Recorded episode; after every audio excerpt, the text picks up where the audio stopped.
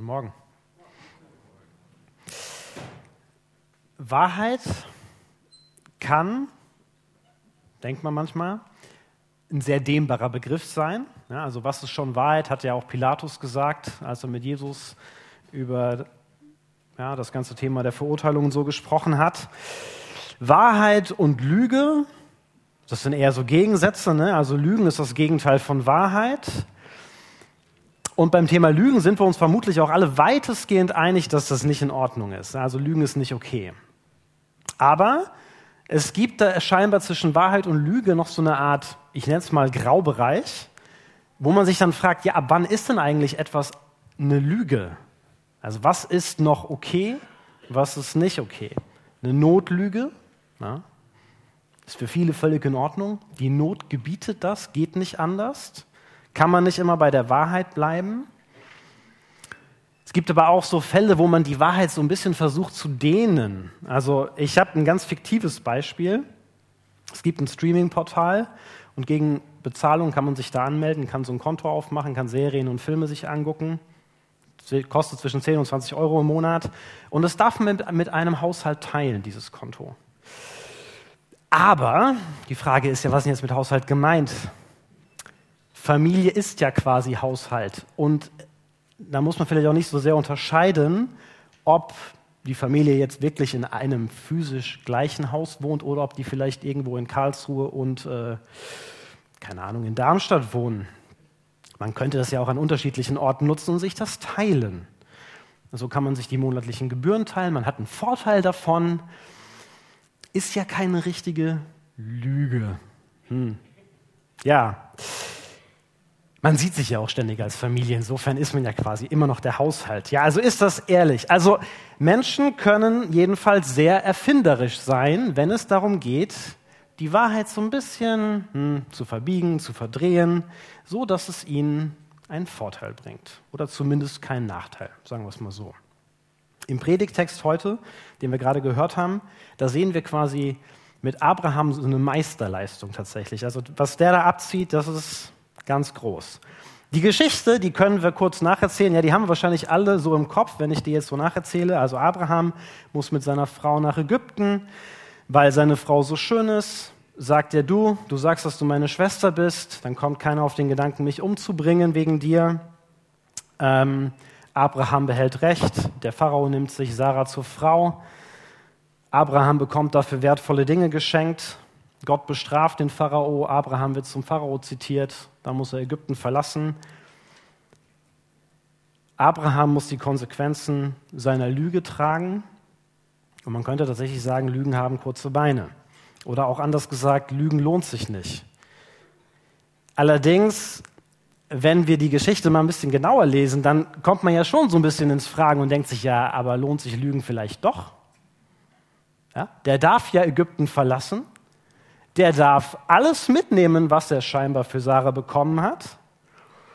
Er betrügt also den Pharao und als der Betrug rauskommt, lässt der Pharao ihn einfach mit allem gehen, obwohl der Pharao eigentlich im Recht ist. Und Gott tut auch nichts.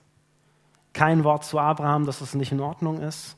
Und man fragt sich schon so, ja, was ist denn eigentlich los in dieser Geschichte? Also es lohnt sich, glaube ich, die sich ein bisschen genauer anzuschauen. Und vielleicht fangen wir einfach mal mit der Sache an, dass Abraham eigentlich nicht gelogen hat. Ja, er sagt zwar zu Sarah, sag, dass du meine Schwester bist, aber nirgendwo steht da etwas davon, dass sie das den Ägyptern gesagt haben. Steht da einfach nicht. Ein paar Kapitel weiter gibt es eine ähnliche Geschichte. Da lesen wir dann Folgendes. Da wird es nämlich sehr deutlich gesagt, dass sie das anderen gesagt haben. Da heißt es nämlich, als er, also Abraham, sich in Gerar aufhielt, sagte Abraham von seiner Frau Sarah, sie ist meine Schwester. Also da steht, er sagte das von seiner Frau zu den anderen Menschen. Und dann steht da auch, Sarah hat das auch gesagt. Er ist mein Bruder. Und daraufhin lässt Avimelech, der König von Gerar, Sarah zu sich holen und nimmt sie sich zur Frau.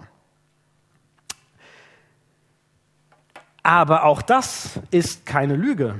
Denn als der König dann Abraham zur Rede stellt, sagt Abraham, ja, sie ist tatsächlich meine Schwester. Sie ist die Tochter meines Vaters, hat aber eine andere Mutter. So konnte sie meine Frau werden. Das heißt, Sarah war die Halbschwester von Abraham. Ja, hat also nicht gelogen. Hat auch nicht ganz die Wahrheit erzählt, aber er hat nicht gelogen. Und wir erfahren übrigens noch was ganz Wichtiges für die Episode, die wir gerade in Ägypten gehört haben, die ja davor stattfindet. Abraham sagt nämlich weiter, als Gott mich aus meiner Heimat in die Fremde ziehen ließ, sagte ich zu ihr, tu mir einen Gefallen, sag überall, dass ich dein Bruder bin. Das heißt, bevor Abraham aufgebrochen ist, ja, ihr erinnert euch an letzte Woche, Sonntag, ging es darum, dass Abraham von Gott gesagt bekommt, er soll losziehen. Bevor Abraham loszieht, macht er das mit seiner Frau aus. So werden sie sich verhalten. Sie würden überall so tun, als ob sie Geschwister wären und nicht verheiratet. Ja, es reicht ja nicht einfach nur zu sagen, man ist Bruder und Schwester. Man muss sich irgendwie auch so verhalten. Also das äh, klappt sonst nicht so ganz. Ja. Geschwister gehen anders um als ein Ehepaar. Ja, also sie, keine Eheringe bei uns heute, ja, kein gemeinsames Schlafzimmer, keine Küsse und Umarmungen, die irgendwie jetzt nicht zu Bruder und Schwester passen. Ja, man muss einfach anders miteinander umgehen, wenn man so etwas durchziehen will. Das heißt, sie kommen nach Ägypten und verhalten sich wie Geschwister. Sie lügen nicht, aber sie geben immerhin falsche Tatsachen vor.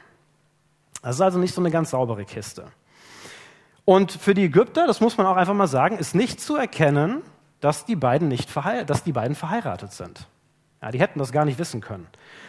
Deswegen fragen sie auch nicht. Es passiert, was Abraham befürchtet hat. Die Ägypter fangen an, von Sarahs Schönheit zu schwärmen. Und naja, wie das so ist, das zieht dann so seine Kreise. Irgendwann bekommt das der Pharao am Hof mit und er lässt Sarah zu sich holen, um sie zu heiraten. Ja, und das liest man jetzt so ganz schnell und man denkt, das ist so innerhalb von einem Tag passiert. Das ist es nicht. Ja, das war eine ziemlich langatmige Zeremonie. Könnt mal das Buch Esther lesen, da wird etwas Ähnliches berichtet. Bis man eine Frau an den Hof holt und sie heiratet. Das hat gedauert. Ja, die wurde erstmal vorgestellt, dann vor gab es da irgendwelche Schönheitsvorbereitungen, was auch immer und so weiter und so weiter. Dann wurde die Hochzeit vorbereitet. Also es hat gedauert. Fakt ist, Abraham tut nichts dagegen. Er hätte sagen können, dass Abraham seine Frau ist, aber er tut es nicht. Lorbeeren hat er sich sicherlich nicht verdient dafür. Er wollte aber sicherlich auch nicht, und das muss man Abraham mal zumindest zugute halten, er wollte nicht, dass Abraham an den Pharao verkauft wird. Ja, es könnte ja so scheinen, als ob er das mit Absicht initiiert hat, um reich zu werden. Das ist nicht der Fall. Abraham wurde zwar um Sarahs Willen gut behandelt, heißt es hier. Ja, das heißt dann als nächstes, Abraham erhielt Schafe, Ziegen, Rinder, Esel, Knechte, Mägde und so weiter und so fort. Aber das war kein direktes Geschenk vom Pharao für Sarah. Ja, der Pharao hat Sarah nicht abgekauft. Das hätte er gar nicht machen müssen. Hätte Abraham auch nicht um Erlaubnis fragen müssen. Ja, wenn das nämlich der Fall gewesen wäre, also wenn Sarah abgekauft worden wäre von Abraham, dann hätte der Pharao zu Recht die Geschenke zurückverlangt, als er ihn rausgeschickt hat. Gut behandeln heißt was anderes in dem Fall. Er unterstützt Abraham in seiner Lebensweise. Sprich, Abraham war ein Herdenbesitzer, ein Viehzüchter und, und der Pharao hat das halt begünstigt und gefördert, indem er ihm zum Beispiel gutes Weideland gegeben hat. Und so durch die Nutzung dieses Landes erhält Abraham Schafen, große Herden von Ziegen, Rindern und so weiter und so fort. Also er floriert, aber das ist kein Geschenk vom Pharao gewesen. Und der Pharao, das merkt man auch, wenn man sich das ein bisschen genauer anschaut, der ist nämlich gar nicht so unschuldig, wie man auf den ersten Blick meinen könnte. Der hat nämlich einen Plan. Das Problem ist, dass Gott diesen Plan durchkreuzt. Wir lesen dann nämlich Folgendes. Doch wegen Sarai, Abrams Frau, bestrafte der Herr den Pharao und dessen Familie mit schlimmen Plagen. Also Gott bestraft den Pharao und schützt dadurch Sarah. Und dann lässt der Pharao Abraham zu sich rufen. Und jetzt könnte man das so lesen, als ob er ihm das vorwirft, als ob er ihm vorwirft, du hast mich angelogen. Das Problem ist, das kann er ihm gar nicht vorwerfen, weil Abraham hat ihn nicht angelogen, er hat ihn ja noch nicht mal gefragt. Und woher wusste denn auf einmal der Pharao jetzt, dass Abraham nicht der Bruder von Sarah ist. Wie kam er denn zu diesem Wissen? Abraham hat es ihm nicht gesagt.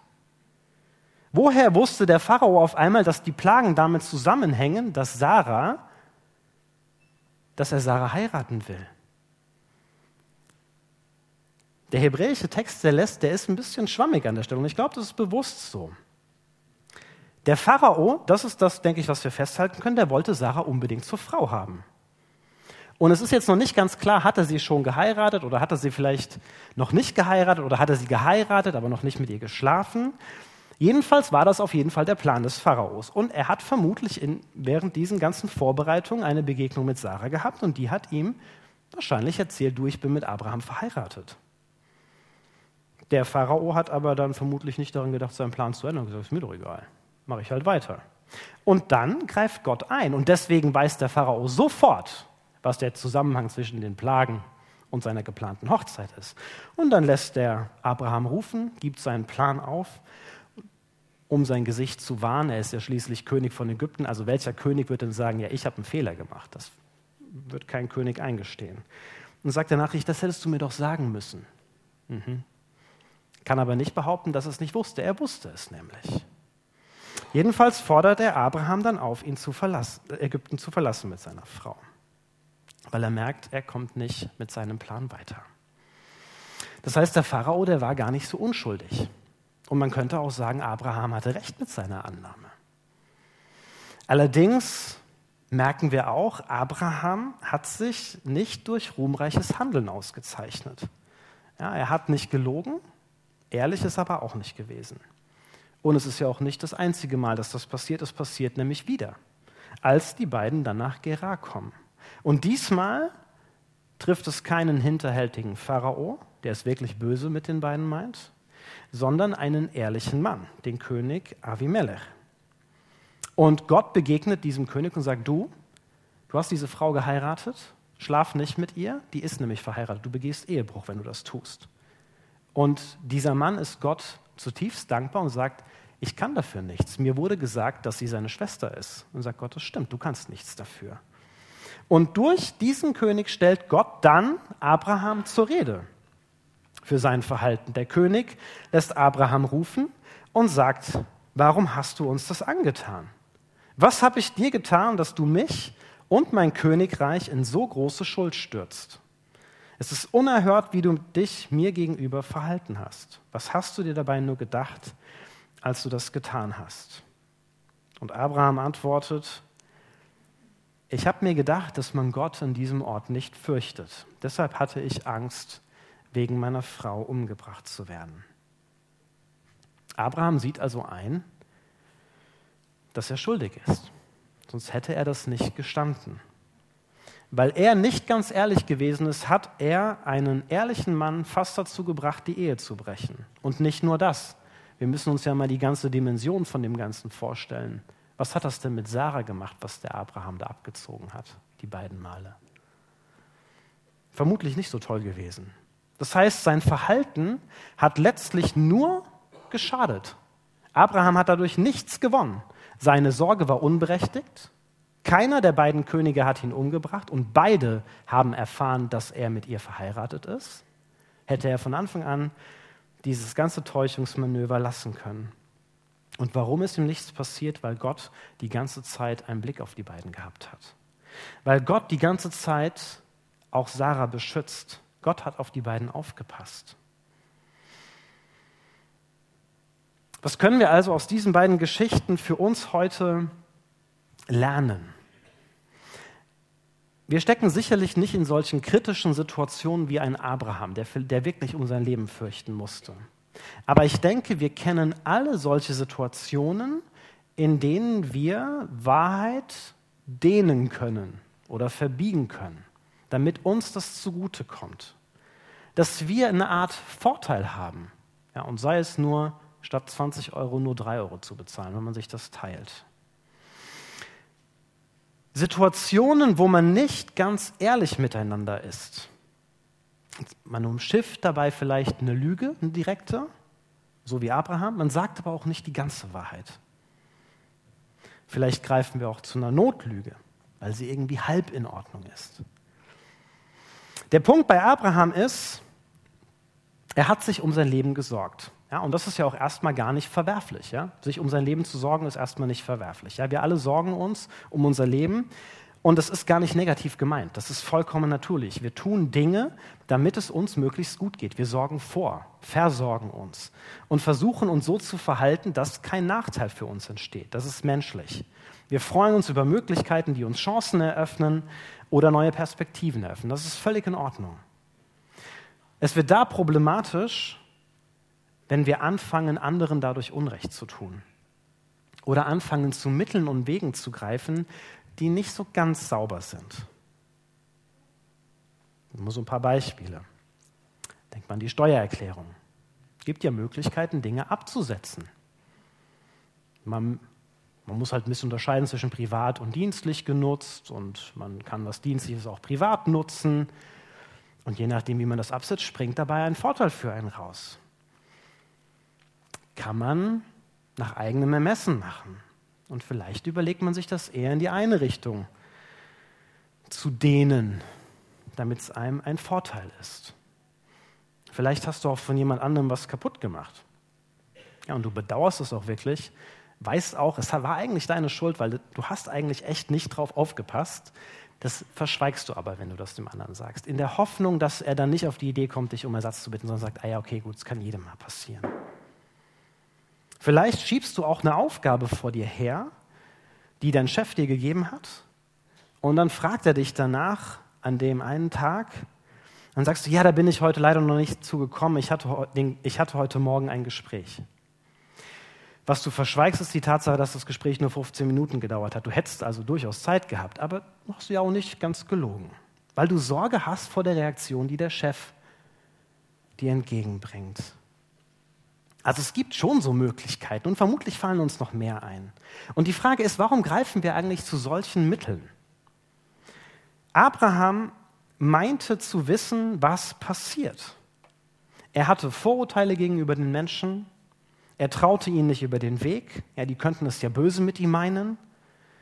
Und er ist davon überzeugt zu wissen, er weiß, was passieren wird. Er weiß, was sie mit ihm machen werden. Und in gewisser Weise muss man ja sagen, beim Pharao hat er recht gehabt. Bei Avimelech irrt er sich aber. Und Abraham versucht sich in beiden Fällen irgendwie eine Art Vorteil zu verschaffen. Und bei jedem normalen Menschen, sage ich jetzt mal so, es klingt blöd, normaler Mensch, äh, ist es irgendwie nachvollziehbar, aber bei Abraham eigentlich nicht. Zumindest nicht, wenn wir überlegen, was wir davor von Abraham gehört haben. Denn Abraham war doch mit Gott unterwegs. Ja? Wir haben letzten Sonntag gehört, er ist Gott begegnet. Gott verspricht ihm, du, ich werde bei dir sein, ich will dich zu einem Segen machen. Geh aus diesem Land fort, ich passe auf dich auf. Und Abraham nimmt Gott beim Wort und geht los. Und zack, merken wir, Abraham ist auch nur Mensch. In der Sache vertraut er Gott nämlich nicht. Er nimmt die Sache selbst in die Hand, überlegt sich, wie er auf sich selbst aufpassen kann. Und er greift zu dieser Täuschung.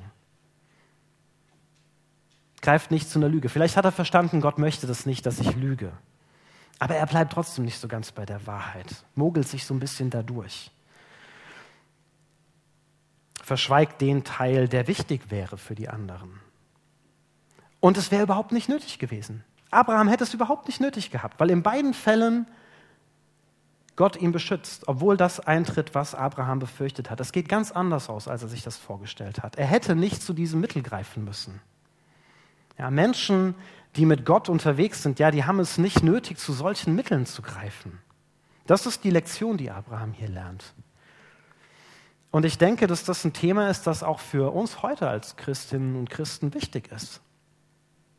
Weil es eben diese Situation gibt, wo wir merken, da können wir uns einen Vorteil verschaffen wenn wir dieses oder jenes tun, indem wir nicht alles sagen oder was verschweigen oder geschickt unsere Worte wählen, um nicht zu lügen, aber auch nicht das zu sagen, was uns um den Vorteil bringen könnte. Vielleicht auch, weil wir denken, dass wir dann besser vor anderen dastehen oder weil es uns einen finanziellen oder materiellen Vorteil bringt. Egal wie es ist, egal was der Grund ist, du weißt nicht, du weißt nie, wie der andere reagieren wird. Es könnte ja auch sein, dass der Chef das schätzt, dass du ehrlich zu ihm bist. Und die Reaktion ganz anders ist, als du dir das vorgestellt hast. Vielleicht werden wir überrascht, so wie Abraham. Wir wissen nicht, was passieren wird. Abraham bekommt sein Verhalten durch Avimelech bewertet. Avimelech sagt ihm, wie Gott darüber denkt. Er ist im Unrecht. Das war Unrecht, was Abraham getan hat. Das war nicht in Ordnung. Er hätte bei der Wahrheit bleiben sollen. Und das gilt auch für uns heute. Jesus hat mal gesagt, sagt einfach Ja, wenn ihr Ja meint und Nein, wenn ihr Nein meint. Jedes weitere Wort kommt vom Bösen. Ich denke, die entscheidende Frage ist, vertrauen wir auf Gott? Vertraust du darauf, dass Gott sich um dich kümmert, wenn du bei der Wahrheit bleibst? Auch wenn alle anderen es vielleicht ein bisschen anders machen. Jesus hat immer wieder ganz deutlich gemacht, dass wir uns auf Gott verlassen können, dass wir uns um nichts zu sorgen müssen. Und wenn das der Fall ist, dann kann ich ganz ehrlich sein, dann muss ich nicht versuchen, mir einen Vorteil zu verschaffen. Und vielleicht heißt es dann, dass ich manche Sachen nicht mehr so günstig bekomme. Vielleicht muss ich auch auf manches verzichten. Vielleicht bekomme ich auch einen Nachteil dadurch, muss vielleicht mehr Steuern zahlen. Vielleicht muss ich dann doch den Rüffel von meinem Chef einstecken. Aber bei anderen Sachen ist es vielleicht auch so, dass ich die gar nicht brauche. Vielleicht habe ich einen Nachteil, obwohl es mir später zu einem Vorteil wird. Ja, der Punkt ist, wir wissen nie so genau, wie Gott uns beschenkt. Gott ist doch größer. Gott kann uns so viel schenken auf so vielen Wegen und wir meinen, wir müssen unseren Vorteil irgendwie rauskitzeln. Gott weiß, was du brauchst und Gott versorgt dich. Das ist das, was Abraham hier lernt. Und mich begeistert eine Sache an dieser Geschichte besonders, nämlich das, wie liebevoll Gott mit Abraham eigentlich umgeht. Ich meine, es sind ja zwei Stories, das zieht sich über einen längeren Zeitraum. Gott lässt das passieren am Anfang, ohne Abraham zu sagen, du, das war nicht in Ordnung in Ägypten. Und das, obwohl Abraham sich in einer Weise verhält, die Gott ja ganz klar zeigt, er vertraut mir noch nicht ganz. Er bleibt Abraham treu und er schützt ihn und Sarah. Und er spricht dieses Verhalten noch nicht an, er lässt sich Zeit, er tut es später durch Avimelech. Und dann beeindruckt mich wiederum Abraham, wie er damit umgeht, weil er nicht damit anfängt, sich irgendwie rauszureden. Er diskutiert nicht mit Gott, mit Abimelech und sagt, ja, es war ja doch irgendwie in Ordnung. Nein, er, sagt, er weiß, dass es nicht in Ordnung war. Und er ist bereit, dafür gerade zu stehen. Er lässt sich korrigieren. Und ich denke, das ist etwas, was wir von Abraham lernen können. Und das will ich von ihm lernen. Und vielleicht gibt es ja so eine Sache, die dir jetzt während dieser Predigt so in den Sinn gekommen ist. So ein Punkt, wo du merkst, da bin ich nicht ganz ehrlich. Mit anderen Menschen oder im Umgang mit irgendwelchen Dingen. Punkte, wo du merkst, dass du die Wahrheit vielleicht ein bisschen verschleierst oder verbiegst, sodass es günstiger für dich ist, dass für dich dabei was rauskommt. Und sei es nur, dass du besser dastehst und vielleicht nicht zugeben musst, dass du einen Fehler gemacht hast. Auch das kann so etwas sein. Und ich lade dich ein, das Jesus zu sagen ihm zu sagen, dass du das in Zukunft so nicht mehr machen willst. Ja, und dass du das auch am besten jemand anderem sagst, dem du vertraust und diese Person bittest, für dich zu beten. Dass du lernst, das in Zukunft so nicht mehr zu machen, dass du bei der ganzen Wahrheit bleibst. Als Nachfolgerinnen und Nachfolger Jesu haben wir es nicht nötig, zu solchen Mitteln zu greifen, die nicht ganz ehrlich sind oder sauber sind. Wir müssen uns nicht in Grauzonen bewegen, weil wir Kinder Gottes sind, weil Gott uns sieht und weil er uns versorgt mit dem, was wir brauchen. Das gilt, das steht immer über unserem Leben. Gott sieht uns und er segnet uns. Amen.